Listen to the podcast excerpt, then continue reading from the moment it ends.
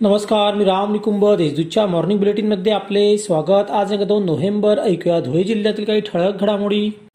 शिरपूर तालुक्यातील लाकडे हनुमान येथे गांजा शेतीवर कारवाई करण्यात आली. स्थानिक गुन्हे शाखा शिरपूर तालुका पोलिसांनी छापा टाकत सातशे एकवीस किलो गांजाची झाडे जप्त केली.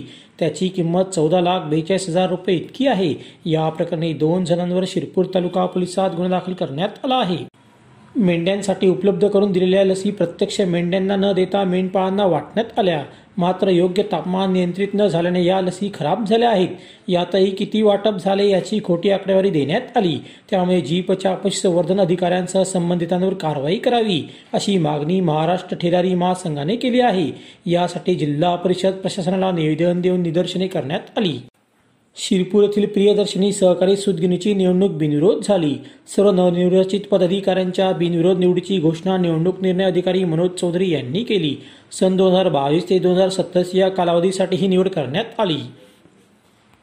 दोंडाच्या येथील हस्ती स्कूल येथे राज्यस्तरीय रोलबॉल अजिंक्यपद स्पर्धेचा समारोप जल्लोषात झाला. मुलांच्या गटात अकोला तर मुलींच्या गटात पुणे जिल्ह्याने प्रथम क्रमांक पटकावला. मान्यवरांच्या हस्ते विजेत्यांना बक्षीस वितरण करण्यात आले. स्पर्धेसाठी जिल्हा रोलबॉल असोसिएशन व हस्ती स्कूलने परिश्रम घेतले.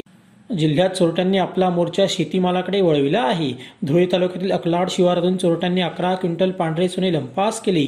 महिनाभरात कपाशी चोरीची चौथी घटना आहे. त्यामुळे शेतकऱ्यांमधून चिंता व्यक्त केली जात आहे.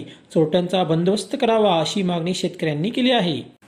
साखरी तालुक्यातील सतरा नवनिर्मित ग्रामपंचायतींच्या सरपंच पदाच्या महिला आरक्षणाची सोडत सभा घेण्याचे आदेश जिल्हाधिकारी जलद शर्मा यांनी दिले आहेत. साक्री तहसील कार्यालयात दिनांक सात नोव्हेंबर रोजी सकाळी साडे अकरा वाजता ही सभा होईल. आरक्षण सोडत घेण्यासाठी तहसीलदारांना प्राधिकृत करण्यात आले आहे. अशा त्याच्या ठळक घडामोडी. सोयीस्कर बातम्यांसाठी वाचत राहा दैनिक देशदूत.